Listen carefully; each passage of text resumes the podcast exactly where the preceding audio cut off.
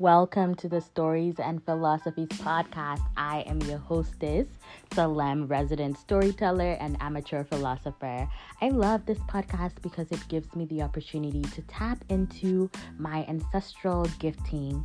I feel like my ancestors were storytellers and philosophers who often just reveled in that way of being, and so this lets me practice Thank you for listening. Thank you for being in community with me. If you've been listening from season one, you remember that season one was all about the things we don't talk about.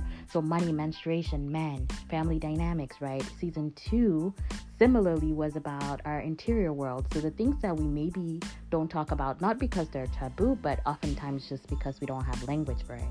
Well, season three is going to be all about exploring our relationship to change. We've seen so much change Let's talk about it.